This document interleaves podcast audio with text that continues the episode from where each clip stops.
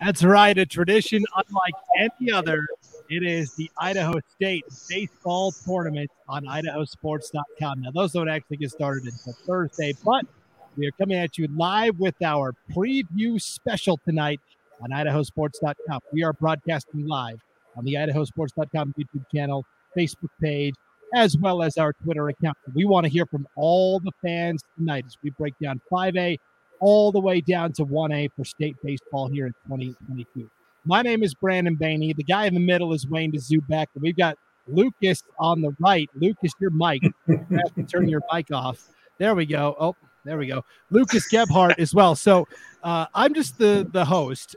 Wayne Dzubak and Lucas Gebhardt are going to be our broadcasters for the 5A state baseball tournament. And that's what we're talking about here over the next 15 minutes. So if you've got a question or a comment, or a player or a team you want to shout out, you want to give a, a 5A shout out, all you have to do is drop it in the comments. I will start right away with our number one fan. This is Sam Buffington. He always has the first comment for every show. And Sam says, Hello, everybody. Hello, Sam. It's great to have you with us tonight. Yeah. Yeah. Wouldn't, wouldn't be a show without Sam piping in, would it? That's right. Sam lives up north where they only got one team to state. So, uh, yeah. Wayne, you're coming to us from the Treasure Valley. Lucas, where are you at? I currently I am in Fargo, North Dakota for work. Um, I fly back to Boise tomorrow afternoon, and then uh, ready to hit the ground running uh, Thursday for the for this tournament. Should be should be a good time. Yeah, no doubt. This 5A tournament, I think, is going to be really exciting. Sam wants to give a shout out to that one team from the north that made it. Shout out to Lewiston and Cruz Hepburn. Oh, we're going to talk about Cruz in just a little bit. Sam also says, Thanks, Wayne. You as well. So there you, you go. That's right. Okay, well, let, let's do it. Let's throw that bracket up on the screen. I love breaking down these brackets. This time of year, they call me Brackets Baney because I love dissecting these brackets.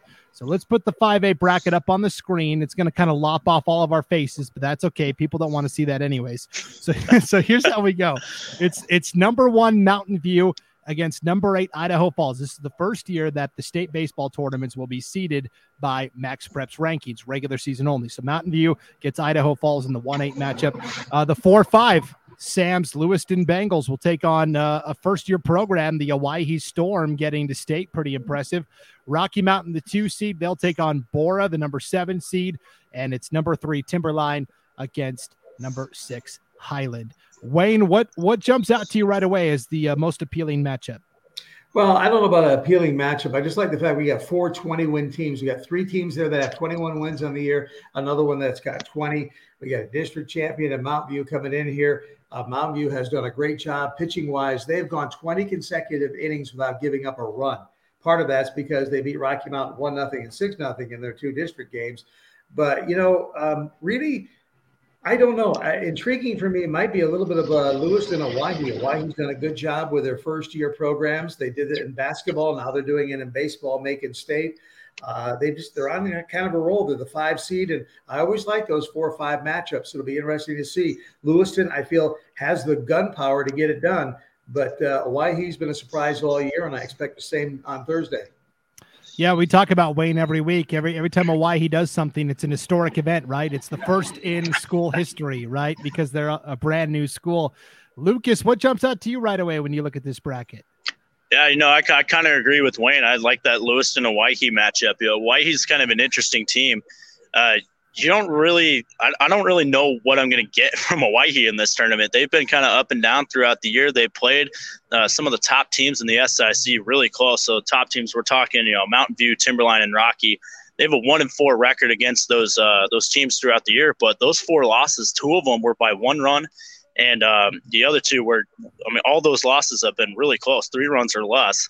So uh, that that's going to be an interesting one. Uh, the other one I think might be kind of interesting is that first one, uh, Mountain View and Idaho Falls. Uh, Idaho Falls has, has got a, a, kid on the mound that I'm sure they'll start Thursday. He's seven and zero, oh, got a real low ERA, um, but uh, you know pitching is really kind of what's going to get it done in this tournament. The teams that have the depth are going to be the ones that make the runs, but if you get a good pitching performance um, from from Idaho Falls on Thursday, and you you get a couple hits late in the game, never know. So that that one I think will be interesting. Uh, Mountain View's got some really good arms as well, but I think you know don't overlook Idaho Falls in that eight seed. They did end up winning their conference this year. So yeah, and I like Lewiston too. You got Killian Fox in there with a zero point five four ERA. I think Lewiston will probably go with him. He's their their top pitcher on the mound. So you know you don't know. I mean, they're going to go out there and Lewiston will bring it with for Owyhee, and Owyhee will see somebody they haven't seen all year long. That's what's fun about the state. You're seeing pitchers you haven't had it face and it makes a big difference. And everybody's got a guy. They're all going to throw that guy on Thursday, probably, which makes it the most unpredictable day for sure. Friendly reminder post your comments or ask the guys a question. If you want to ask Wayne or Lucas, you don't want to ask me any questions, but if you want to ask Wayne or Lucas, um, get, drop a comment. We'll throw it up on the screen. How about Will Dog two six? Let's go Highland and Mr. Christian Colonel. He's he's the longtime baseball coach at Highland and and yeah, let's talk about this this matchup with Highland coming up. They they come in as the sixth seed, and I think people might be sleeping on them a little bit. The only problem is is they get Timberline right out of the gate. Yeah, 21 and 4, but they got a kid named Gunnar Wilhelm. We'll talk about him later. But I mean, when you're batting 561 guys, uh, I mean, that means you know what to do with the bat. I mean, that's something else. And they got Drew Hymas, who's also batting like 372, something like that. They got a couple of kids that can hit the ball and the Rams will make that trip over here. And you're right. I mean, they're 19 and 10 on the year. They were eight and four in the High Country Conference, so they they they know how to win. They can get it done. Lucas, let me ask you. Highland comes in as the sixth seed. Idaho Falls the eighth seed. They're both from the same district. Uh, Idaho Falls and, and Highland kind of uh, beat up on each other throughout the year five, uh, four of the top five seeds all come from District Three, the SIC. Is that because of the Max Preps rankings? Because it was so top heavy this year, that rising tide lifted all boats, and that's why we're seeing all those Boise schools get the juicy top seeds. Yeah, I mean, sure. It, you can't talk about that without really kind of talking about you know the weather in Boise. They you know, teams in Boise they could play much earlier than the teams in the north or the east. So I mean that obviously has a as a factor playing in it as well. But uh, you know those teams from the east, you, you know Highland's a team that uh, is no stranger to the state tournament. Same team with Idaho Falls. Uh, you know they made a couple runs when Idaho Falls was down at the 4A level. So. Uh, but you, you look at this bracket, five of the eight teams are from the SIC this year. That's over half of the bracket. Over half of the teams in this tournament are from the SIC.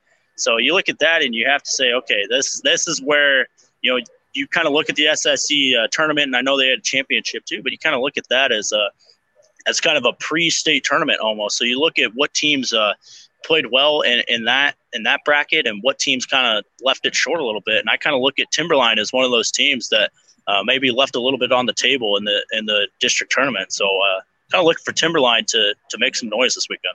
Yeah, I yeah, Tim- you, Lucas. They were twelve and three uh, in SIC play Timberline was. So I agree with you. They've got the potential to really get hot and come at you.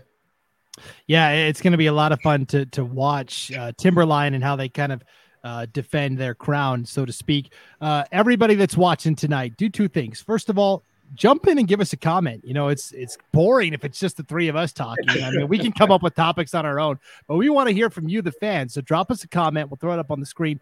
Also, as you're watching this video, no matter where you're at, give it a like because what'll happen is not everybody could be with us tonight. Maybe they're going to watch it tomorrow or the next day. The more people that like this video and share it, the more eyeballs are going to see it. You know, I don't know exactly how the social media algorithms work. That's a, a point of discussion in the news lately. But uh, the more you like it, the more you share it, the more people are going to be able to see it. So go ahead and hit that like button. It takes two seconds. And uh, don't forget to, to drop us a comment as well. Here is uh, Sam with a question. Did Highland win their district championship by chance? That's a great question, Sam. And I will tell you that you can still go to the homepage at idahosports.com and look at all of the district brackets and how everything shook out, not just in baseball, but in softball as well. So the way that District 5 6 works, guys, is um, they have a play in game because there's five teams, and then one plays the play in game winner, two plays three, and they play in kind of a best of three game series. And then the two winners meet up for the championship in, in another best of three game series. That happened to be Idaho Falls and Highland. And Idaho Falls did sweep that five to two and eight to three. So how wild is this, guys? Idaho Falls wins the district. They're seated eighth. Highland seated sixth. What's up with that? I know you can't ever figure it out, but you just got, you know what? The bottom line is they'll play them on Thursday, they'll play them on Friday, and they'll play them on Saturday. And that's what you got to do. You got to be ready for a three day run and make it go. Uh, you know, one thing we haven't talked about is that Rocky Mountain Borah game. Borah got in there through a play-in game. They beat Coeur d'Alene. They were down three nothing to the Vikings in that ball game. Came back, won at four to three and eight. So Borah's taken on a team very familiar to them in Rocky Mountain, and Rocky Mountain should be favored big time in that ball game. But you know what? When you win a play-in game like Borah did, going on the road, having to go up to Lewiston and play it, uh, you know, you got a little momentum going for you, and you're not intimidated by Rocky Mountain. You've seen them, you know them, and you think you can beat them. Yeah, it's it's going to be uh, pretty interesting in that you know I think a lot of people thought Coeur d'Alene was going to be there. You know, Coeur d'Alene led that conference year in, uh, year out. You know, led it all year long. Uh, got knocked off by Lewiston in the district championship, and then the play-in game. All it takes is one bad day, and yep. look at Borah uh, getting there to the finish line. Here's a comment from Chad Tolman Mound Aces Thursday. Gonna be fun. Go Rams. So we talked about this, guys. This is where everybody's got a guy that they can throw, right? Everybody's got a number one. The yep. team that wins state, though, is the team that has got not just two guys anymore, but three because of the new pitch count rules, and that's been a topic of conversation this year, Lucas. So when you when you look at these teams, who has who has deep enough pitching to get all the way to the finish line? Yeah, sure. Um, you know, like like you said, Brandon, everyone's got a guy, and that's one through eight. But the teams that that make these deep runs are the teams that got two, three, four guys. Uh, to me, obviously, Mountain View, Rocky, Timberline, all three of those teams have incredibly deep pitching staffs. So obviously, those are the top three seeds. So those are uh, you know your top three uh, teams that are you're kind of looking at. Um, but you, just you look at those teams and you say, okay, the SIC got five teams in for a reason, and it's because almost every team out of the SIC can pitch and they can hit the ball. But to me, I think the teams that have the deepest pitching staffs are those top three teams, and that's uh, Mountain View, Rocky, and Timberline.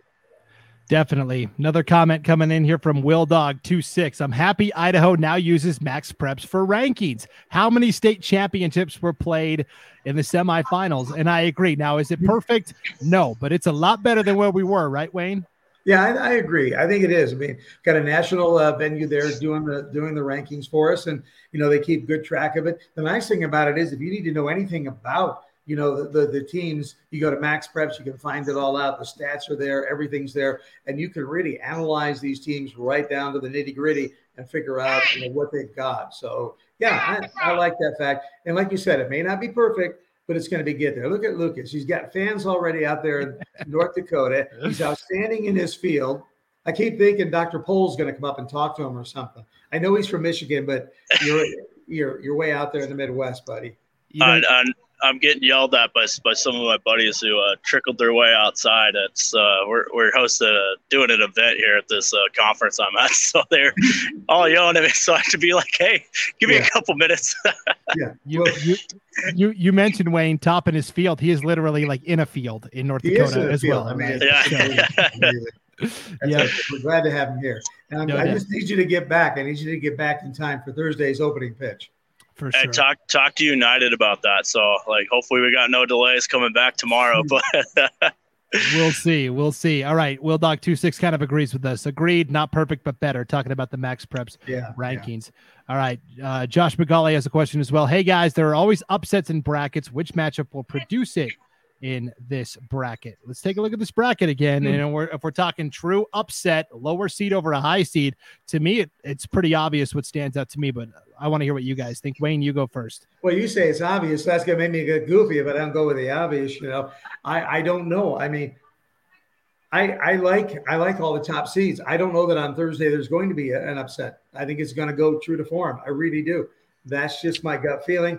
Um, I do like Idaho Falls with the possible upset of Mountain View from a standpoint of Idaho Falls got a couple of the Jones boys are there and you got one that's batting 493 and one that's batting 405 and you know and so I, I, like the fact that they got some depth at the plate and can hit the ball and you know pitching sometimes always beats hitting but sometimes it doesn't I know that sounds goofy, but I, I think if Idaho Falls can hit that ball and, and touch those View pitchers, it could be a different story.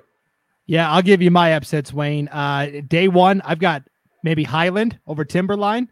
Okay. I think that could be. And then if we're talking overall bracket, I could see Lewiston taking out Mountain View in that semifinal and Lewiston getting the championship. I think Lewiston's a really good team. I think people have kind of been sleeping on them all year long. Uh, before we duck out, guys, we're running out of time here. Let's take a look at our 5A players to watch. We picked a player from each team. And again, this is just kind of a jumping off point to recognize some of the really outstanding players that are going to be in this tournament. Ethan Gardner from Borah leads the team in almost every offensive category. Uh, Gunnar Wilhelm from Highland. Wayne, you talked about him earlier. Merritt Jones from Idaho Falls. That's that pitcher Lucas was talking about, who's a stud mm-hmm. on the mound. He's pretty good yeah. with the stick, too. Wayne, you talked about Killian Fox from Lewiston. He's their number one pitcher. Brody Rasmussen from Mountain View's had a really nice season. Gage Hawes from Owyhee. He hit the first home run in Storm history. He's a freshman catcher. Luke Hines awesome pitcher from Rocky Mountain, and Logan Miller of Timberline as well. Lucas, uh, who's a player you want to highlight here? Uh, definitely Merritt Jones. You know, I touched on it a little bit earlier, and we were talking about some potential upsets we might see in the quarterfinals.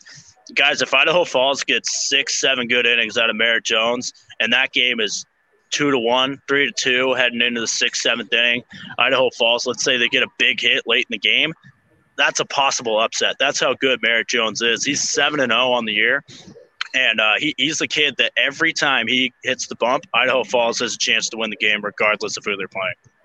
Wayne, you got a guy you want to give a shout out to real quick? Yeah, I like Logan Miller right there, Timberline. Logan Miller, uh, batting 487. He's 37 of 76 at the bat. He's got a, a dozen doubles this year. But a guy that I want that's not on that list right there is Connor Marshall, the pitcher from Mountain View. He's got a 0.42 ERA, and uh, he's a tough guy when you face him on the mound.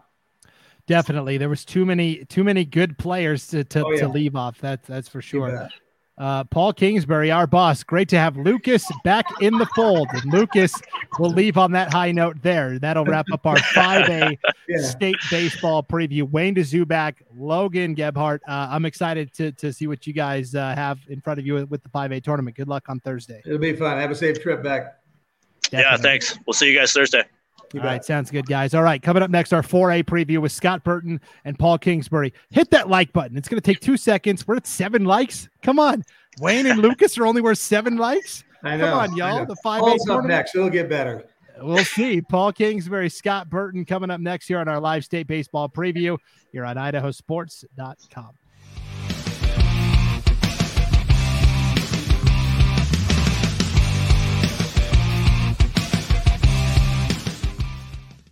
It can be a lot, trying to figure out how to make it, how to dream big, and to wonder, what if?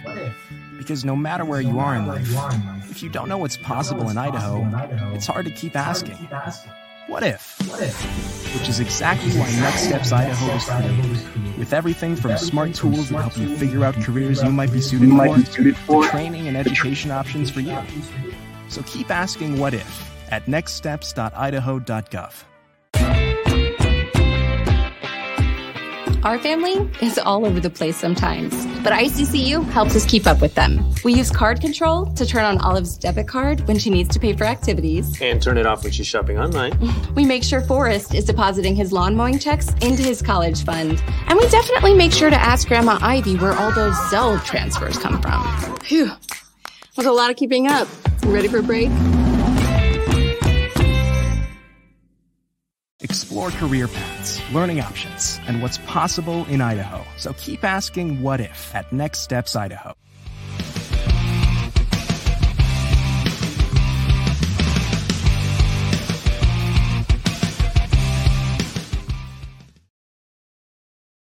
That's right. I'm the floating head known as Brandon Baney here on this uh, state baseball preview as we get ready now for our 4A state baseball preview here on the idahosports.com YouTube channel, Facebook page, and Twitter account as well. Uh, Paul Kingsbury, the American Anaconda, is with us, along with uh, Scott Burton, the Pacific Python. Scott, where are you coming from? You're like 8 bit pixelated. Yeah, Where's your internet? He's got AOL dial up there, Jerome. What's going on? I, you know what? I don't know what's happening right now. I can't get my mic to stand up. And I'm about to cry, but there's no crying in baseball. That's you know, right. I've That's got Jimmy. Dugan going on. Everything just as you came on, my mic just fell off my desk. Um, I think I had a, a 2.4 on the Richter here, but I think we're good now. Brandon, I'm sorry. I I tried to get him ready beforehand, and you know we, we actually talked and everything. It was really cool. Well, this is the kind of professional broadcast you can expect at the 4A state baseball tournament this Oh. week. Got Before- that right. Before Yeah. Yeah. Before we get there, I did have one residual 5A comment. Uh, I have I have a pledge to show every comment tonight. Eric Hansen says Luke Hines is a dude. That's the pitcher from Rocky Mountain. Gage Hawes too. That's the freshman catcher from Owyhee. So some good players at the 5A tournament. But man, I'll tell you, this 4A tournament is looking really good as well, Scott. And it seems like once again, like last year, Bishop Kelly played Columbia in the championship, and I think that's where the conversation has to start. Is those teams over in District Three? Oh, the SIC is where baseball's at. I mean, from top to bottom. You know, Middleton, Columbia, Bishop Kelly. I mean, they beat up on each other this year. Yeah. And uh, I mean, you look up and down, you know, their schedule. They literally beat up on each other. And so when you say Middleton's one, Columbia's three, Bishop Kelly's two, I tell you what, all three of those teams have a shot at winning this. Yeah, it's going to be fascinating to watch. Let's put this 4A bracket up on the screen. Uh, and again, this is the first year we're using the Max Preps rankings. Number one, Middleton playing number eight, Jerome. Uh, Jerome, kind of the the underdog in this uh, field. They they got hot at districts. Number four, Pocatello will play number five, Twin Falls. That is a very interesting first round matchup. Number three, Columbia against number six, Bonneville, and then Bishop Kelly had to go play the play-in game. And for their efforts, uh, they beat Blackfoot, and they're the number two seed, and they'll get Sandpoint, the seven seed, the champion up top. Paul, what stands out to you uh, when you look at this bracket? when I look at the bracket, what stands out to me is that this is pretty much the same bracket we saw last year. You know, minus uh, Canyon Ridge and Ridgeview. They basically, you know, Jerome swapped for Canyon Ridge and Middleton swapped or switched for Ridgeview, and everybody else is back. Um, you know, later on, we, when we look at our players to watch, yeah, we, they were all in the tournament last year, minus those the Middleton and and Jerome kids. So it's a it, it's a it's a bracket that's full of teams that have built programs that they're um, full of a lot of experience. Um, you know, there's a couple of young teams on here that got in, um, but a lot of these teams have some really, really good veteran talent on here. Of course, Middleton, you know, th- they're number one. Um, you know, they had a lost a couple back to back in March, went on a 19 game win streak after that, lost um, in in district championship. But I did a little bit of math, and all of you know my forte is not math. Uh, but according to my abacus, during that 19 game win streak, they outscored their opponents 149 to 33 runs. That's a lot. That's a lot. yeah, That's- that is a lot. And you look at their pitching staff, Middleton's pitching staff, uh, and I believe, if I'm not mistaken, their team ERA is like a 1.72. So I mean, these guys are legit, and uh, and it starts with Orlowski, uh, the number one guy for for Middleton. This guy can flat out bring it. I mean, he can get into the 90s um, with this fastball, and so I mean, he's constantly sitting in the upper 80s, can touch 90, 91 maybe and he has not been beaten this year. So I mean, you talk about having a true, true number one, and having well the third best batting average in the tournament. We could talk about that when we get somewhere else, but they're in the top three in batting average. They're number one in pitching, and defensively they're solid. I mean, the, Middleton's Yep. got the recipe this year. But uh, you know what? You look at all of these teams and, and you talk to these coaches, they're all saying the same thing and they have all figured it out. The only way you're going to win a state tournament is if you've got pitching and defense. Yeah. The hits will come because you're going to you're going to score runs on other people's mistakes. You know, you're going to manufacture a run by getting a leadoff walk. And that's what a lot of these winning teams do is they're not going to pound the baseball and beat you 15 to 4. Yeah. They're going to beat you 5 to 3, 2 to 1, whatever it is and they're going to do it with pitching and defense and and you look up and down this bracket, the majority of these teams have exactly that. Well, and that's right. You know, there's not a lot of power hitting from any, you know, there's there's a lot of power hitters, but as far as team wide, no. I mean, you look at up and down the stats, a lot of these teams have two home runs in the year, three home runs, and and I think Bishop Kelly Scott was telling me, um, wrote him back and said one of their weaknesses is, uh, you know, power hitting. Well, they've got more home runs on the season than about three of the teams in the bracket combined. So you know, it, it's going to be a lot of uh, technical baseball being played, and and with that comes the uh, greater opportunity to commit errors. You know, the, the more times the ball gets hit hit on the ground in the field, throwing errors goes between the legs. You know, who, who Mhm. knows what's going to happen, especially in Idaho, I think Lucas mentioned the weather. It's supposed to be nice. It's going to be a little windy on Thursday, uh, Right. getting progressively better through the weekends. I mean, Scott and I plan on uh, working on our tans quite I've a got- bit. I got my speedo packed and uh, Well- my singlet. So well, we'll is it is it the black one? Because I don't want to wear my black one if you're wearing your black one. Oh, I've got the polka dot. Okay, Got it. Okay. Yeah. So we're, we've coordinated outfits. We're good. All But. All right. uh, Well, But you talk, we digress. talk real Sorry. quick about batting average. You know, BK, they have the second best batting average in the tournament. Yeah. You know, and and and you kind of have to put a little asterisk by some of this stuff because when you were talking about, um, well, let let's just say it right now, Twin Falls is coming in with the best batting average in the tournament. Okay, but now look who they played. They came out a relatively weak conference. Um, and Middleton, Columbia, and Bishop Kelly have all been seeing their aces. You know what I'm saying? So it's a little misleading, but for Middleton and BK and Columbia to come in with those high averages, seeing that kind of pitching, and some of the five A's up in the Boise Valley, you've got some pretty good teams coming out of the SIC. Yep. All right. We got a comment here from Will Dog 26. Well, I was going to go to a couple 4A games. And then I think he heard what you guys were going to wear and he decided to uh, stay away from that. Hey, we want we want more comments. Where are my 4A baseball fans at? I know Yeah. those are some of the most passionate fans in the state of Idaho. Give a shout out to your favorite team, your favorite player. Is there a matchup you want Scott and Paul? And let's be honest, Scott to break down. Paul just kind of mimics whatever Scott says. But uh, is there a matchup? Is there a team? Is there an athlete you want to give a shout out to? Leave a comment. Hit that like button too. Come on, we're at 10 likes. Well, Yeah. yeah. I mean, with the, the five. A's, I mean, Lucas and Wayne, I think, had seven likes at the end of theirs. So we need to beat that. I'm, I'm going to keep track of, of where we're at on likes after everyone. So everybody watching right now, click the like button, no matter which format you're watching on right now. Click the like button because I think the winner gets a, a trip to like Buhl or something. So if we can, if we can really get this, I'm looking forward to it. Yeah, I think there's a winery or something down in Buhl, a couple of them. So There we go. Here we, finally, we got some comments in here. Uh, Will Dog 26. I'm obligated to cheer for Pokey.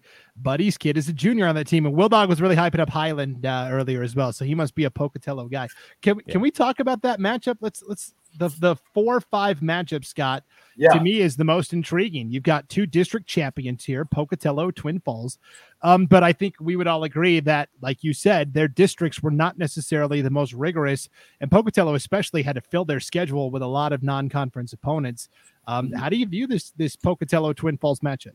You know what? I I like it, and uh, they've already played once this year. Twin Falls beat them five to four, and you know you look at this Pocatello team, and you know they've got some some guys that can swing the bat. I mean the Ju- the uh, Evans kid who's just a junior hitting 442, uh, Gunderson, uh, another junior hitting over 400, and you know they've got some they've got some solid pitching as well. Um, but I think that's where Twin Falls has the edge. Twin Falls will bring Otho Savage, who can flat out bring it. Uh, he is in the upper 80s, great control, tall, lanky kid. He's a tough one to hit. And if Twin gets to lead with him and they get a little run support, uh, that's a kid that Twin is going to need because if if the Bruins are to advance in this tournament, they're going to have to get some run support because they have two pitchers really, and after that it drops quite a bit. And that's something that Twin is not really used to because Twin has really had laid the blueprint over the years for how to win state tournaments with three solid pitchers and just some timely hitting and, and manufacturing of runs. They're missing one component this year, and that's that third solid starter. Um, now, when they played earlier this year, I, I don't know if, if Savage threw against Pocatello or not, um, but uh, you can bet that Pocatello is going to see him right out of the gate.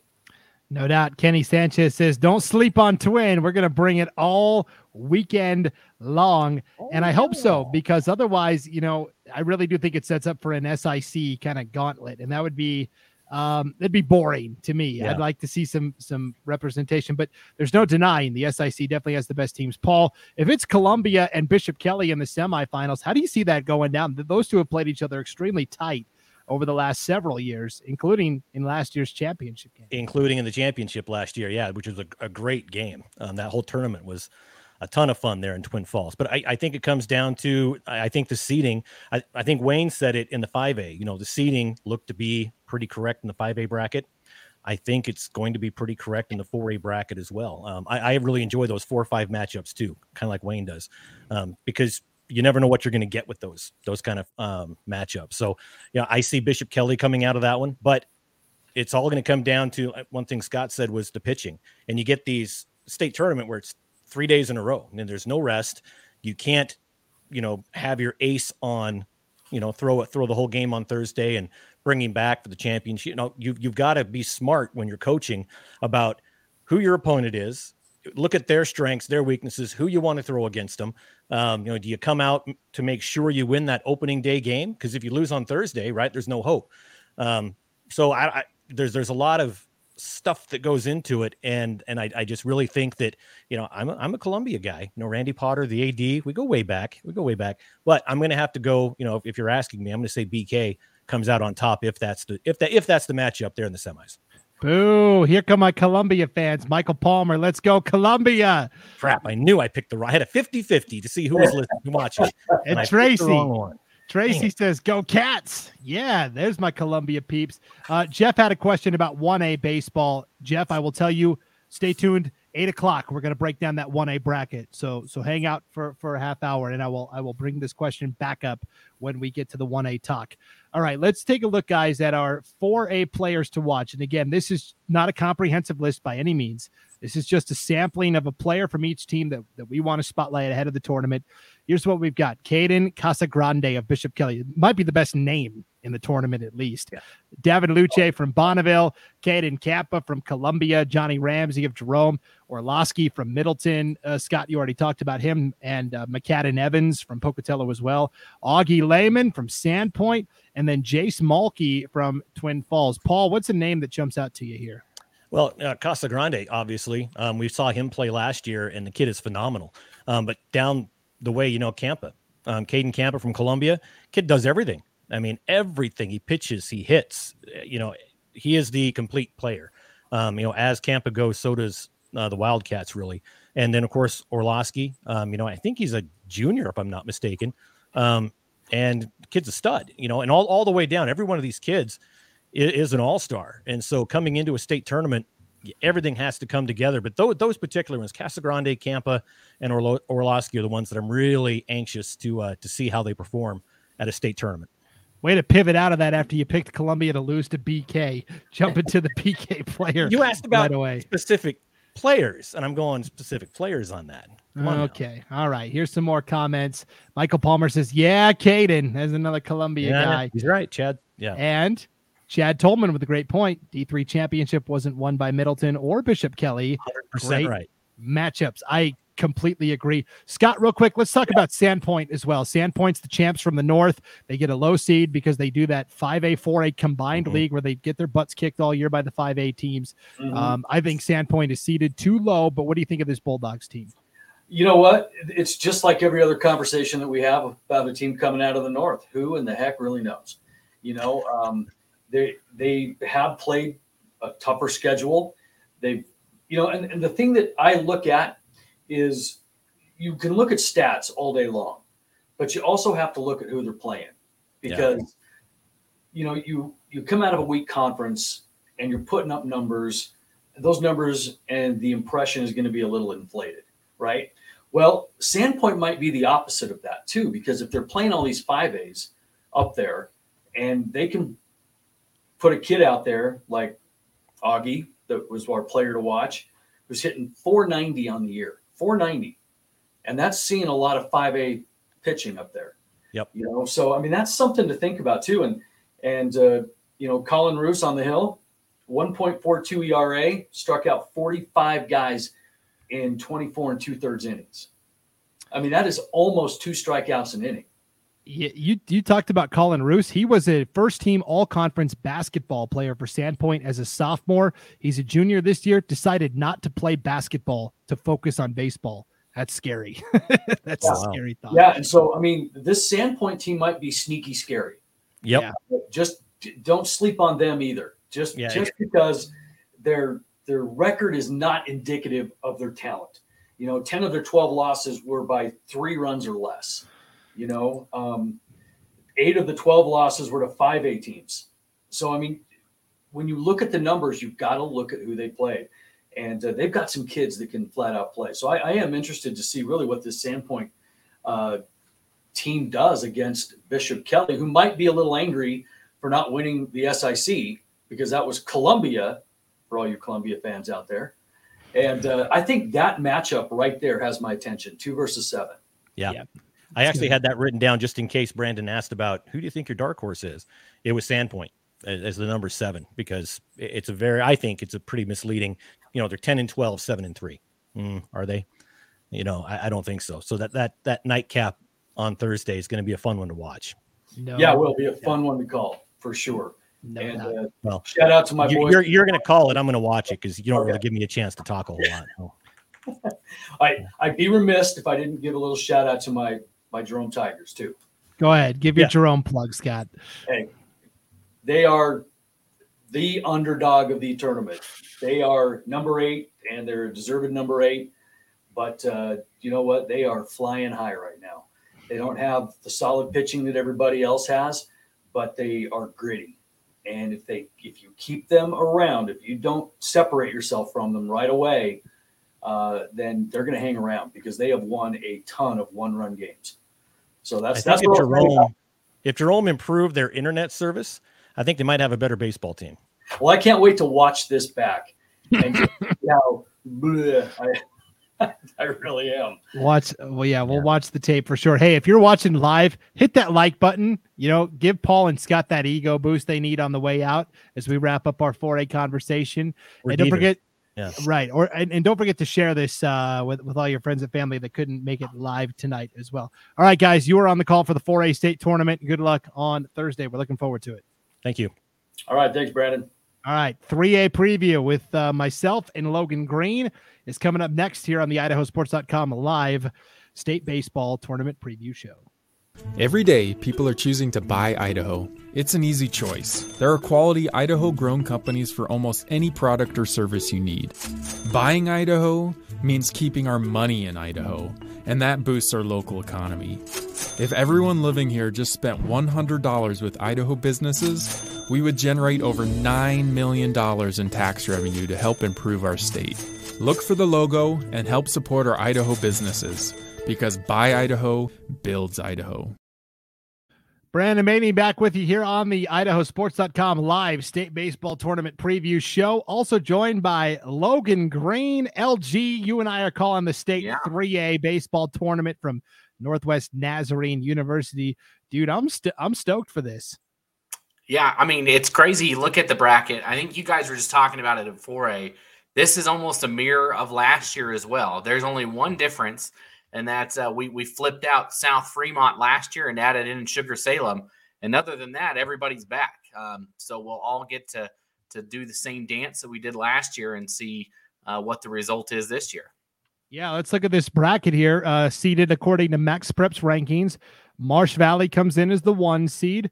They will play number eight Bonners Ferry, number four Sugar Salem against number five Snake River, number two Kimberly against number seven Fruitland, and then it's the three seed Weiser, the defending champs. They they get a district rival right away. Number six seed Homedale. They won that play-in game over Kellogg on Saturday. Logan, every coach I've talked to says Marsh Valley, Kimberly, kind of the co-favorites coming into this thing.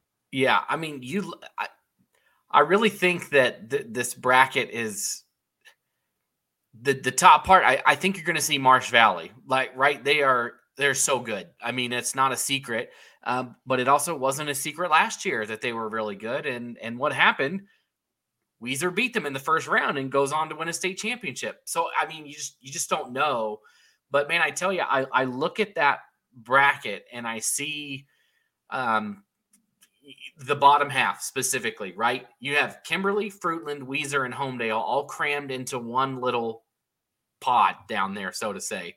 Um, Kimberly, right? That nobody else from their district makes this, makes it to state, and I think that might be a, a knock on District Four that people say. But I don't think you can say that about Kimberly this year. I think you look at their their schedule this year. They had an early loss in the season, and then they went on a roll and only lost two games the rest of the year And who was it? Two. Number one, Marsh Valley. And it was an identical score, three to two. And so I'm sure they they would love nothing more than another shot at Marsh Valley. But I really think Kimberly and Marsh Valley are are one and 1.01, right? I just think they are right there next to each other. And Marsh Valley earned it, right? Marsh Valley beat Kimberly twice this year. They earned that top spot. But man, Kimberly, I, I think, is just a step behind. No doubt. And we're already getting our comments in here. Isaac Bowman says Marsh Valley.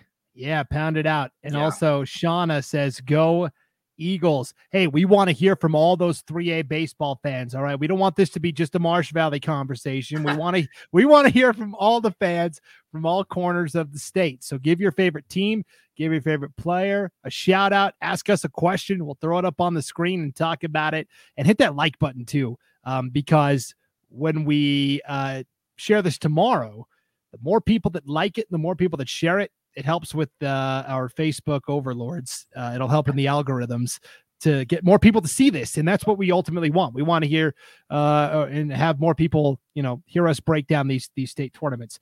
So Marsh Valley and Kimberly are the two favorites, but I will tell you, Weiser as the defending champs in that number three seed overall, Logan, they're, they're kind of coming in kind of quietly laying low. I think they're in a good spot. And, and, you know, honestly, the game I think first round that I'm looking forward to is that Weiser Homedale game. They've played each other multiple times this season. It's been close. I think if there is a, a sneak low seed to make a run, that it's Homedale. And I, I just think they've have been having to go against Weiser all year. And Fruitland at a seven kind of surprises me. Um, we can talk about Fruitland in a little bit, but I, I think Homedale could possibly surprise somebody. And, and if it's Weiser, that you know it, it could happen. But Weiser, you know, I mean, we've mentioned it on our prep cast here, Brandon, that they're the defending champs, and it doesn't seem like anybody's talking about them. I mean, we we just spent the first bit talking about Marsh Valley and Kimberly, and neglected Weiser, the defending state champs. Um, but man, you know, they come in with a loaded team that can really hit the ball, that can pitch the ball. I mean, you look on their side, right? You, have got a sophomore, Caleb Grove, coming in with a 1.35 ERA uh, through 36 innings pitched. That that's a sophomore, right? And then you've got, you know, you've got Willie Shirts who can step in as well as Dylan Turrentine, and you know they've got three really good pitchers, and that's dangerous. I think you've talked about it on other um, other previews, but that is very, very dangerous. Between those three, 1.35, 3.61, and 2.26 are those ERAs. I mean, that's tough. Um, you know, good pitching can go a long way. And we've seen Weiser win some of those tight one to zero games this year, two to one games. And uh, if it's a low scoring affair, I like the Wolverines. Yeah, you mentioned Weiser's youth. That bottom half of the bracket, Homedale's best pitcher is a sophomore, Dylan Fine. Uh, he has set the school record, at least in the 15 years that Coach Burke Deal has been the coach. He set a school record this year in lowest ERA, most strikeouts on the mound. And then Fruitland has just it's almost all freshmen and sophomores. Yeah. And I, I talked to Coach Troy Bidwell earlier this week, and he was like, it's definitely been a work in progress, but we we've kind of found our footing.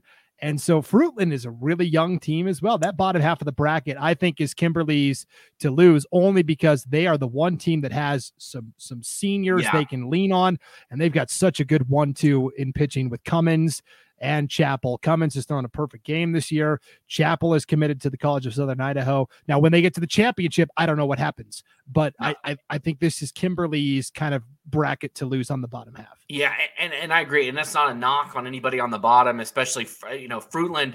They're just so young, and maybe maybe it goes in their favor. It just it, it traditionally it doesn't.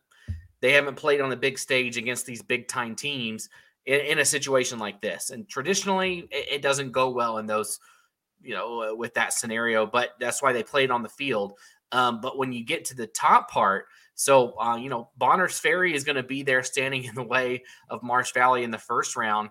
And uh, last year, I did the Bonners Ferry first round game against Snake River, and I, I'm sure all of you out there can correct me, but I mean, the final was 14 to 13, and I, I, I believe Marsh Valley, or excuse me, Snake River was up like 14 to three or something like that in the fifth.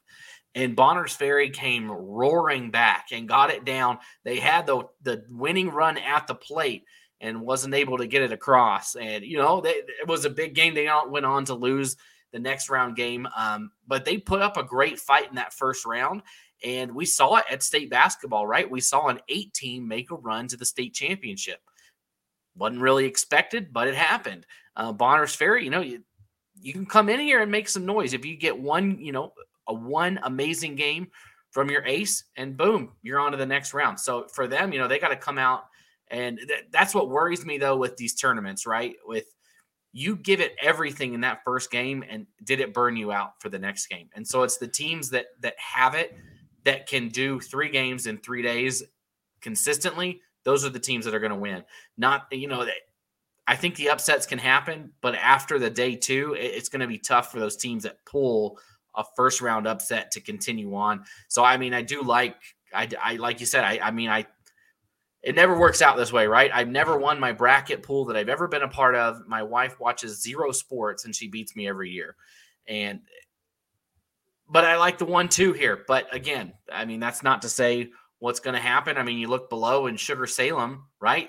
They've got athletes up and down the board that are always good at everything. They are always in contention. And does that play a factor, right? That that you've got kids that are used to winning, right? That that they win. And it would be fun to see a Sugar Salem Weiser state championship game in baseball like we saw uh, at the state football championship, which was it was an awesome game. What an epic game that was. And their baseball coach, Brady Gardner, is also their offensive coordinator in football. And he said they're still not over that loss at, at Sugar. They they still are not over it. I mean, so, I, I was right there on yeah. the goal. I mean, it happened right in front of me at the at Holt Arena where Brett Spencer shot out of a cannon and made the stop at the half yard line, whatever it was. It was anyways, this isn't a football podcast, but um, that's all right. But uh, you know, but but does that play a factor? And then you got Snake River, right, coming in off of a huge emotional high to get here. Do they have momentum that nobody else really has? You know, having to fight and claw your way in. Does that set you up a little bit more? You know, the team that goes on a run before the tournament, do they come in with more mojo than instead of the team that just business as usual their way in? Yes, uh, Snake River to win not one but two play-in games. Yeah, I think I think the more difficult one came in the first play-in game against South Fremont. Then they beat Filer last Saturday as well. At South Fremont game, um, Snake River had the lead in the last inning. Riker Watt is on the mound pitching, and he he gives up uh, a couple of runs, gives up a key balk that allows the the go ahead run for or the tie and run for South Fremont to score. Well, he's up to bat in the bottom half of the inning, drills a walk off home run. So Riker Watt uh, probably never has to buy another burger in, in Snake River ever again. Um, and so, yeah, we'll see. Sugar, I will say, talking to their coach, Coach Gardner, their two best pitchers all year long, a freshman and a sophomore, Jack Gardner, his son, and James Chase. They may not be able to pitch. Chase for sure is has been shut down they both have elbow problems and Gardner it's kind of a coin flip. So I think Sugar Salem could be in trouble with their yeah. two best pitchers potentially missing out. A couple of comments here, and we want to hear more comments and hit that like button too. We're at 17 likes. We got to at least get to 20 before me and Logan sign up. Come yeah, on. I liked it. I liked it. I did my job. Let's do it. All right. Chad Tolman says Coach Kent Howell is on a redemption tour. You don't want to bet against him. That's the uh, the coach at Marsh Valley. Of course, they won state three years ago. Then COVID happened. Then last year they got knocked out on the walk off home run by Weiser. They they went through the American Legion season this summer, Logan, and they won not just state, but then they went up to regionals in Anchorage, Alaska, and they they won the Northwest Regional as well. And that's right. as far as you can go for a team of Marsh Valley size. So they they they're definitely the favorites coming in. All right. Here's the most important question we're going to answer tonight best uniforms in 3A from Will Dog 26. Best uniforms. Go, Logan. I, okay, I'm going Bonners Ferry. At least in this tournament, they have the the the pinstripe. At least last year, and and I like the dark blue with the contrast with the the powder blue, so to say. Um, so those pinstripes, um, not they, they weren't red at Bonners Ferry. They're they're blue. Uh, they're like the navy blue. I thought they were great last year. Bonners Ferry's jerseys. the the Badgers. I liked them. All right. Will Dog 26 says red pinstripes on baby blue. No, I kind of like Fruitland. I kind of like Fruitland's yeah, uniforms. I mean, you, you can't personally. beat orange either. I mean, you, and I like I like sugar. I like that that royal blue and white. It's a good contrast. So for sure, take your pick. And here's Tim Fullwood. He's kind of agreeing with you, Logan, picking Homedale to upset Kimberly. Here's the thing Dylan Fine is such a great pitcher for Homedale. They could knock off Kimberly in Yeah. the first round. I will say this if Yeah. Kimberly, if Kimberly gets past that first matchup, they're getting to the championship because no team's number two is as good as Chapel for for Kimberly or or or Cummins, whichever way they decide to pitch it. They have two Right. bona fide aces. So if Kimberly gets past the first game, they're getting to the championship. The the first game may be more difficult for them than the the possible semifinal, I think. Um, Yeah, eh, but like like Tim said, I mean, I really think if there is going to be an underdog, a Cinderella, a low seed, come and make a run to the championship game, I think it's Homedale. I think that it's the Trojans. I just think that they've got the pieces in place that they could that that that's where it'll come. Like if we if we see it happen, that that's where it'll be. Um, like I, I really thought at the state basketball tournament the same thing about Homedale and they were very close two straight games that, that you know I, I really thought that we were going to see a run from them um, they've just been kind of on the edge as well in a lot of sports over the last couple years um, have the trojans and you know i just think that they've also got the athletes that have you know been around the block and you know have, have won big games and, and know what it means so you know we'll, we'll see what happens i definitely think that you know one and two is, is likely but i think if we see anybody outside of that that i, I think we'll see a Weiser or um, or Homedale make a sneak sneak their way in. Definitely. We're definitely running behind schedule here Yeah. because our first segment went long. But Paul Kingsbury wants to know what are your thoughts about the 3A tournament being played at Northwest Nazarene University in Nampa instead of at Treasure Valley Community College in Ontario, Oregon? I if it's an Idaho event, it's got to be in Idaho. That's my Yeah. opinion, right? I Yeah, I mean, if it's in Idaho, it, it should be. So that's Yeah. great that it's here. Um, other than that, I mean, I, yeah, that's I it. don't know what else to say. Um, I mean, I did. That's it. It'll be fun. I don't have to drive all the way to Fruitland or to Ontario, so that's a plus. Yeah. Um, actually, I don't know. For me, it might be closer, to be honest. Every everything's far for me. I'm not I'm not close to anything I've learned. Yeah, it's so- always fall far for you, Brandon. No doubt. All right, before we get out of here, here are our 3A baseball players to watch. We've already talked about almost all of these guys. Bo Bateman, Bonners Ferry. Uh, he is uh, there, there's three Batemans on the team this year, and and and fans that know 3A baseball are going to recognize that Bateman name. Zane Bidwell from Fruitland. He's their ace. He is uh, Coach Troy Bidwell's son. He'll probably get the start in game one. Dylan Fine from Homedale. Jackson Cummins from Kimberly threw a perfect game earlier this year. Stanton Howell is the son of Coach Kent Howell from Marsh Valley. He's a left-hander. He's got a wicked slider that gets some good movement on it. He he will start at some point on the mound for for Marsh Valley. Nate Goodwin leads Snake River in just about every offensive category there is. Sugar Salem head coach Brady Gardner told me that sophomore Tommy Woodcock is probably their best overall player. Expects to be probably receiving Division One offers in the near future. And Willie Shirts from Weiser will probably take them out in their in their tournament opener. He is their number one pitcher. So that's a good list of players. That, but again, not a comprehensive list by any means. Logan, right, right. this 3A tournament is going to be a lot of fun. Yeah, looking forward to it. Um, just a day and a half away, right? Should be a fun, t- fun, fun weekend. Definitely. All right. Well, the 2A baseball fans have been waiting long enough. I know Nampa Christian fans are chomping at the bit for us to break down the Trojans. So that 2A state tournament preview is coming your way next with Lance Taylor and Josh Magali. So stay tuned for that. And we will be back in just a moment with our live 2022 Idaho State Baseball Tournament preview special on idahosports.com. The first step, the handholds, the new schools and the new everything. 12 years of teachers and meetings and paperwork. Nobody told you about the forms it takes to raise a kid. All the rides to here and there, the best friends and old friends, and parents of friends who you'll see in five years in the grocery store and still remembers that kid's mom. It's all flown by and you did it. You did all the steps. And your last step is there next. That's why we created Next Steps, where all the post high school options available to Idaho teens and their parents are in one place. Easy steps you can offer that help them find their future, whatever that may be. Welcome back to the idahosports.com live state baseball tournament preview special. We are getting ready for the 2A state tournament. Let's break it down with the gentlemen that are going to be on the call all weekend long Lance Taylor and Josh Magali. Lance, let's see if I can unmute you. Lance, you're muted right now, so we can't hear. There we go. Technology is hard. That's right. All right, guys. Hey, let's start with a reminder that we want to hear from the 2A baseball fans. All right. Nampa Christian, I know you're out there. We got an uh, we got a comment about 20 minutes ago from Pierce Bradshaw. Go Nampa Christian Trojans. Where are my Nampa Christian Trojan fans at? Where are my Melba Mustang fans at? I know Melba's got passionate fans as well. We want to hear from those 2A baseball fans. Drop a comment, ask a question. We'll answer it live on the air. Hit that like button as well. We're only at 18 likes. That's going to help us. For those that couldn't be with us live tonight, um, the more likes, the more shares we get, the easier it's going to be for everybody to uh, view this great preview. So, guys, let's start with the bracket. I mean, let's throw the bracket up on the screen. 2A did not opt to use the Max Preps rankings to seed it. It's still a predetermined bracket like we've seen in the past.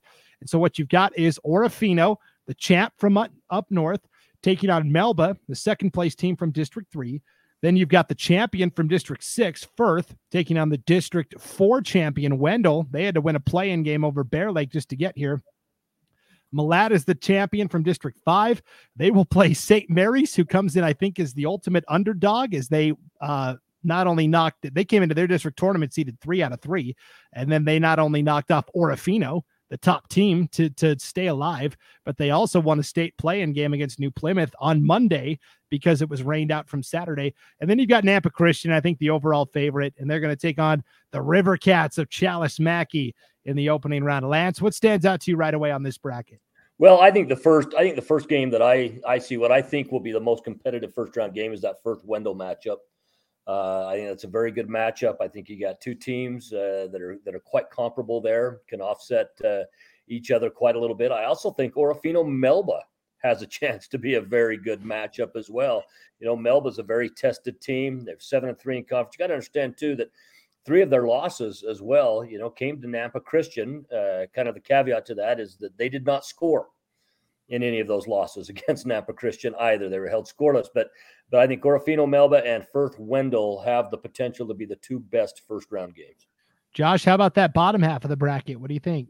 Yeah, no, I mean that bottom half of the bracket is going to be a dominant bracket for Nampa, is what everyone what everyone is saying, right? So they're probably a minus five thousand favorite uh, to win at all. But to go to go with Nampa and and and and to do all all of uh, um, just to go over Nampa's schedule, they've dominated everyone. Um, I, I, really like the St. Mary's um, uh, that that team because, like you said, they did upset Orofino, so why can't they do it again, right? So I would love to see an upset there. I'm a huge upset fan. if you go to my NCAA brackets, it's all upsets. That's how it goes. Um, but I would love to see a competitive game between uh, St. Mary's and Malad, and of course, a competitive game between Nampa Christian and Challis there. Well, that's what makes that 2A bracket so interesting, guys, is everybody kind of stays in their box, right? Firth typically doesn't travel to play the teams from District 3. St. Mary's and Orofino aren't seeing anybody from District 3. Malad is kind of off doing their own thing. So it's kind of this melting pot of everybody kind of meeting up for the first time. There are some matchups where teams have already faced each other, but for the most part, it's relatively unknown. Paul Kingsbury, a New Plymouth graduate, go Grims. Oh, wait. That's right. New Plymouth lost to St. Mary's in that play in game on Monday. Otherwise, you could have had three teams from District 3. Um, Lance, Nampa Christian has, I think, the most storied baseball tradition in the entire state. They have, I don't know, four or five different guys they could throw on the mound, and they're they're not going to sweat it out too terribly. They're obviously a very solid offensive team. Is there anybody that can take out this this Goliath from Nampa uh, Christian? You know, it's it's awfully tough. Their only two losses on the season came to some some very good three A teams in Marsh Valley and South Fremont. Um, they are they're extremely tough. Can they be beat? Yes, they can. Is it likely? No. Uh, I mean, they're they are that good of a team. They've they've won five of the last six state championships that have been played. Obviously, we don't know exactly what would have happened in 2020 had that been played too. Otherwise, they might have six of the last seven. Um, they're an extremely good team. In their last 12 games, they only gave up seven runs in their last 12 games total, and in those last 12, eight of those were shutouts. Uh, so I mean, they're they're just a very good game on, on, on both sides. They're great at the plate. They're great in the field. Um, they're a tough, tough team uh, to beat. And I mean, and I'm I don't think it's going out on a limb to say that. Uh, uh, and and again, I I use this example with you all the time when we're, you know, when we're doing the different sports, football, basketball, now. But if I was laying money in Vegas, Well, who am I going to lay it on? I'm, I'm, I'm going to lay it on Nampa Christian. Can David slay Goliath? Yeah, but Goliath is Goliath for a reason. And that's because about 99.9% of the time, Goliath kicks butt. So if I'm going to be laying cash down, which I'm not, I disclaim that. Right. I'm not. I, I, just use that as an example. If I was, uh, smart money would have to say uh, Nampa Christian. For sure. Tim Fullwood says it best, I think. The 2A question is who takes second place? And again, that's not a knock on any of the other seven teams that are there. It's just that Nampa Christian is so darn good. So, Josh, if we if we think Nampa Christian's coming out of this bottom half, who, who do you see emerging from that top half of the bracket? You know, I'm I'm I'm going to go with Wendell. I'm going to go with Wendell. Wendell is a really talented team. Um, they have a, a, kid there who we'll talk about uh, later, who is uh, going to be my my player to watch. It's his his name is Zach Woodward. Um, he had a, a, a 0.95 ERA in 37 innings. And the crazy thing about this, though, he had 70 strikeouts. So of, of the 111 outs he had to get, he struck out 70 of them.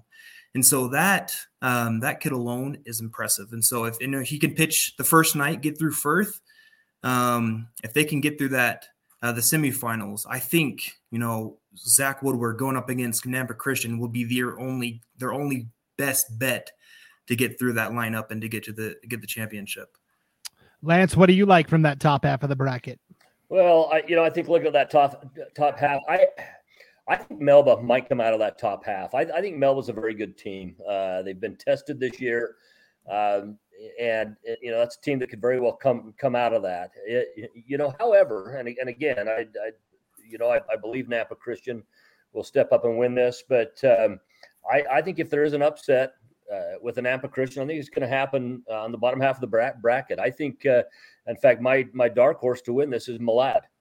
I think Malad uh, is coming in at a at, at, a very good time right now. Uh, you know, their their record's not flashy, twelve and six in the regular season. They're four and zero oh in conference. However, they've won seven in a row and eight of their last ten. Uh, I think they're playing some of their best ball right now, and and I think you know that that is a potential uh, that if Nampa Christian is going to get upset, I believe it would come out of the second round that that happens and on the bottom half of the bracket. Okay, I like it. I'm very boring. I think it's Melba, Nampa Christian, I, I, think those are the two best teams, but uh, we shall see. Let's take a look at our 2A players to watch. We highlighted a player from each school. And again, this is just a jumping off point. RJ Phillips from Challis Mackay, and he he is a, a Challis student. Uh, Challis and Mackay, of course, have the co-op for the River Cats. Um, he's a great all-around athlete.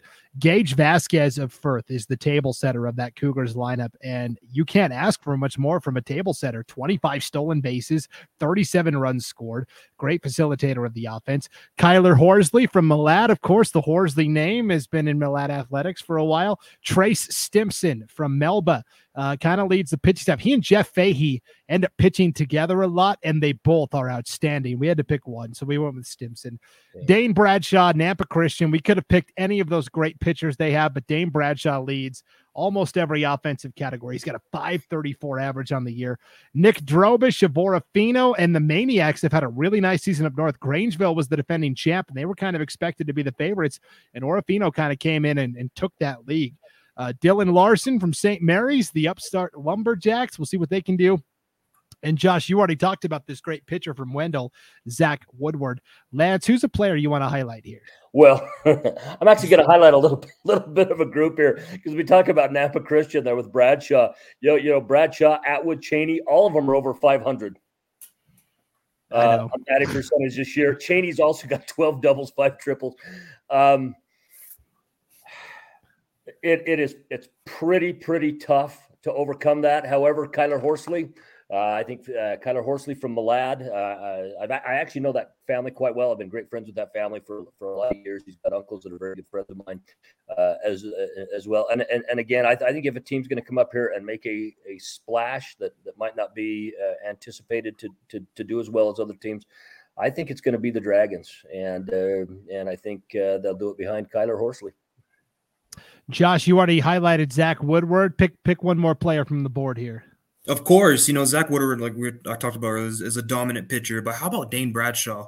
You know he has a fifty percent chance every single time he goes to the plate to hit a single or or to get on base. That is impressive. You know, how about going through high school and say, yeah, I got on base. You know, I can hit the ball 50% of the time. That's pretty impressive. Uh, so I'm going Dane Bradshaw. You know, if he can, can continue to uh, be dominant uh, for Nampa Christian as, as, long as everyone else on that team, I mean, they're gonna they're gonna continue just rolling through this this tournament. But yet, I love Dane Bradshaw and um, and what he's done for this team. Yeah, I'll I'll mention a couple of guys from District Six real quick. RJ Phelps from Challis Mackay, six home runs. That's nothing to sneeze at in two A baseball. Mm-hmm. And also, I, I talked I talked about Gage Vasquez for Firth, kind of that table setter of the offense. Such a great versatile athlete. It's it's all these athletes we've seen in basketball and football for Firth, right? Uh, Park and Vasquez, and it's all the names we're familiar with. So, um, this this two A bracket, I think, uh, may not have some of the drama that the other brackets do, but I think there's still going to be some individual outstanding teams and, and individual performances as well. It should be a fun tournament, guys. Agreed. Yeah, yeah we're really excited. Really yeah. excited. Yeah, we're looking forward to, to Lance Taylor and Josh McGauley on the call for all of your 2A state baseball action coming up this weekend. All right, we are going to take a break and we'll come back and preview the 1A tournament with the Jones brothers, Gary and Glenn. So stay tuned for that. Uh, we will be back in just a moment uh, on the 2022 uh, state baseball tournament preview live special here on idahosports.com.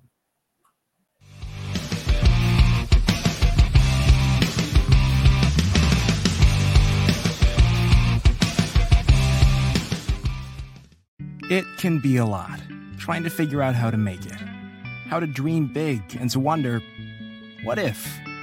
Because no matter where you are in life, if you don't know what's possible in Idaho, it's hard to keep asking, what if? Which is exactly why Next Steps Idaho was created, with everything from smart tools that help you figure out careers you might be suited for, to training and education options for you. So keep asking what if at nextsteps.idaho.gov. Our family is all over the place sometimes, but ICCU helps us keep up with them. We use card control to turn on Olive's debit card when she needs to pay for activities. And turn it off when she's shopping online. We make sure Forrest is depositing his lawn mowing checks into his college fund. And we definitely make sure to ask Grandma Ivy where all those Zelle transfers come from. Phew. Was a lot of keeping up. Ready for a break?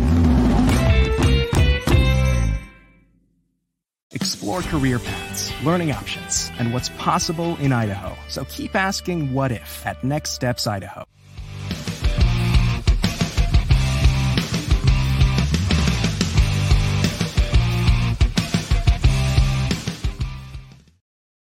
One final classification to preview here on our 2022 state baseball uh, tournament preview special for the state of Idaho.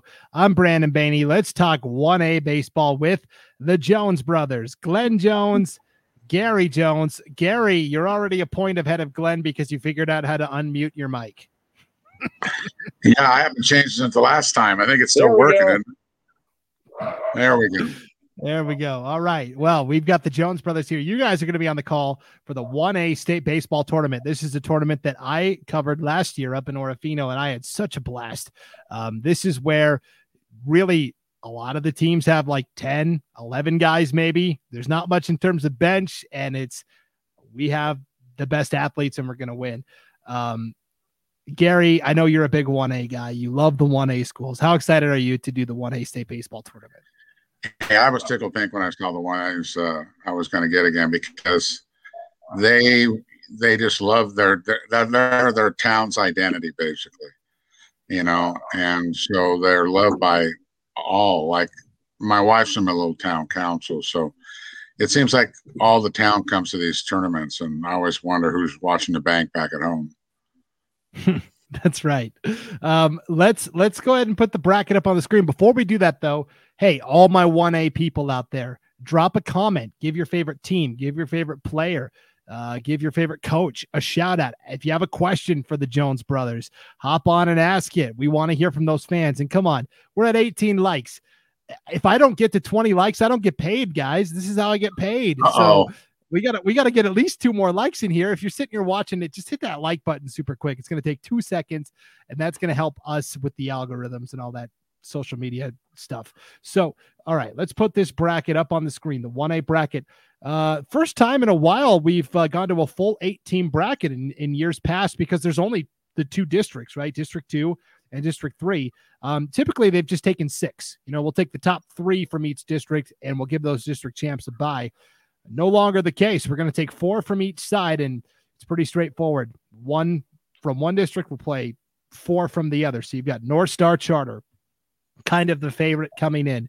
They will play Troy, the four seed out of the north. Prairie, the two seed, will play Rimrock, the three seed. You've got Clearwater Valley, who came into districts as the six seed overall, and they won the whole thing. They uh they won their district, and they will get to play Garden Valley, who guys came in to their districts as the eight seed and ended up punching a ticket to state. And then you've got Glenns Ferry and Genesee, the defending champions, on the bottom. Uh, Gary, well, actually, I asked you the last question. Glenn, what stands out to you right away on this bracket? Well, the first thing that stands out, it, I think this whole tournament uh, is going to begin and end with North Star. They do everything absolutely well. They have deep pitching, they have hitters galore, top to bottom. They have eight guys on their team with a 321 batting average or greater.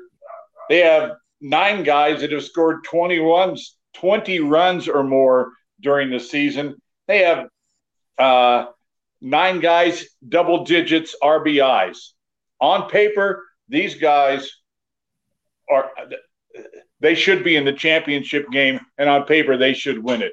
I, I think I really think they have the easiest track to the championship game, drawing Troy and then the winner of Prairie and Rimrock.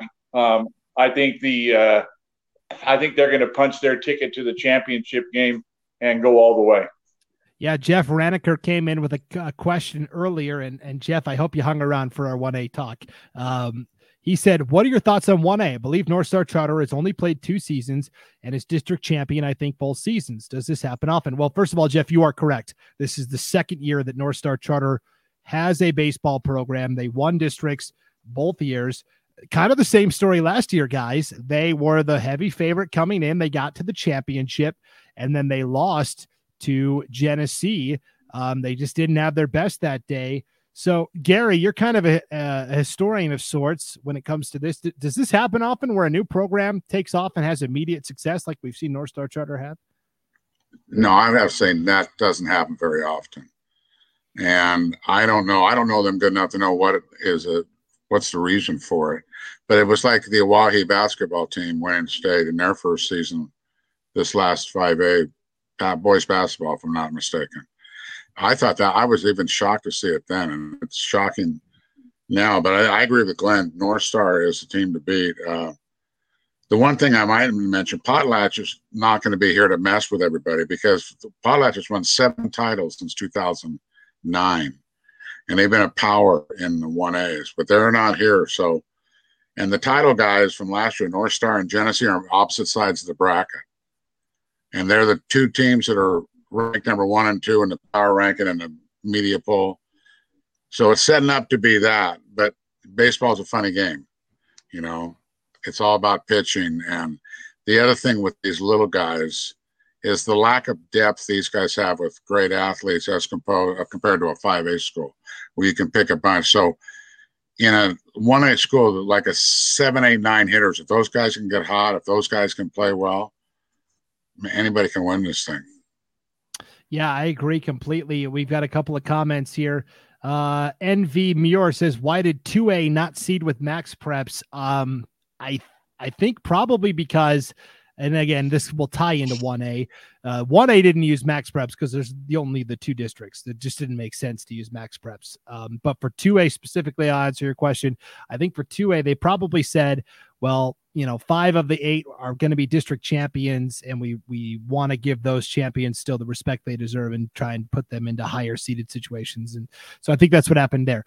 Okay, Gary, you mentioned Potlatch has kind of been the the dominant force in 1A baseball. And I'll extend that to say that the White Pine League up north in District 2 has dominated this thing. I had a very good source from Potlatch last year tell me that I believe since 2001 or 02, when this current 1A sprint uh, split happened, that the White Pine League has won every single year. District 3 has never won a baseball championship. It's always the White Pine League. Is this the year that ends? Yes. I put that in a nutshell. Yes, because I'm shocked. District three has an advantage in spring sports in all of Idaho because of the weather. Though I don't think the weather was that accommodating this year in District three, but still, you know, um, we have the best weather in those outdoor sports, golf, tennis, baseball. You play more games. North Stars played 23 games. So they played more games than everybody, and that doesn't hurt you a bit. The more games, it's a short season, man. Not so fast, my friend. Not so fast. All right, Glenn, what do you think? Yeah, well, here's here's my pick. I, I think I think Genesee is very lucky that they're not in the upper bracket and would and more than likely would play North Star in the second game. Um, you look at three guys on Genesee, uh, uh, Teak Wareham, Nate Gunnard, and Jack Johnson. If you take all three of these guys as pitchers and add their ERs, ERAs together, it's under two. It's under 2.0 with all three of these guys. In a short season like this, this tournament, this state tournament, three games, we all know that pitching is tantamount. And these three guys, if they can get it together and they can have, uh, with, with some help with the rest of their staff, but leading those three guys, pitching can uh, silence, and we've seen them silent a lot of guns out there on the baseball field. So my personal pick is Genesee. The problem I see with Genesee is on that bottom bracket with uh, um, Clearwater Valley and Garden Valley and Glenns Ferry. Those are offensive juggernauts. And can any pitching staff out of the lower bracket come into the championship game with a survivable scenario uh, staring at them in the face? That's what I see out of the bottom bracket. Uh, both those games in the bottom brackets, I think, are just going to be barn burners, and I think they could be double digit scoring. Uh, both games, both teams. I think it could come down to uh, some coaching moves and some uh, critical pitching late in the game. So, not so fast on Nor- on North Star, although I'm buying in on North Star with all those all the uh, the players they have. Watch out for Genesee and their pitching staff. Definitely. We've got a comment in here from Heidi Van Dyke. Let's go, Wolverines, Garden Valley. Now, they came into their districts as the number eight seed. And, and the reason why is because this is the first year they've had baseball in some time. And I, I think they've had baseball in the past. I'm still new to Idaho, so I don't know my history as well as you guys. Um, but Garden Valley, first time they've had baseball in a while. In fact, last year, Garden Valley had several players that ended up playing with Horseshoe Bend and Horseshoe Bend got to state, and they they kind of picked up a couple of moonlighters that had golfed for Garden Valley that were stud basketball players from that juggernaut basketball team, Josh Gillespie and, and Covey Kelly. They they came out and played for uh, Horseshoe Bend baseball and, and got them to state. Well, Garden Valley had enough kids to have their own team, which I think is fantastic, but they weren't quite a full fledged member of the district. And so what they had to do was they had to play Rockland. Rockland is the only 1A team in East Idaho that has a, a baseball program. So they had to play Rockland in a play-in game at districts, and then that team automatically got the eight seed. But from there, Garden Valley earned their spot. Um, and at this point, I think they're kind of playing with house money. North Star Charter, we mentioned second year as a program. Their coach is a real sharp guy. Simon Mahler is his name. And he started this program from scratch because he's got a son that's uh, younger that he is kind of coaching in little league baseball. And you know he looked at all these 5a and 4a programs in meridian and eagle and all the great players that get cut every year from those big 5a programs. And he said well their baseball careers are pretty much over at that point and it might not even be that they're not good enough. It's just that you know they're not good enough for that team. So he said why can't we have somewhere for those athletes to maybe consider going and playing instead of trying to go to the big school. And and North Star Charter, the other thing it has going for them is they are the top ranked, pretty consistently the top ranked academic school in the state of Idaho year in year out. So the academic portion is a big part of it as well. But like I said, they got the championship last year and couldn't quite finish the deal. Last year at state, Genesee came into districts as the five seed overall, got hot, won districts, and rolled to the title and I guess by that logic, guys, this year, I'd have to say Clearwater Valley is my favorite. They came into districts as the sixth seed, got hot, won the whole thing, and now here they are with a decent setup. What do you think? Yeah, I totally agree. Excuse me, Gary. Go ahead. Go ahead, Gary. My sleeper would be Glenns Ferry.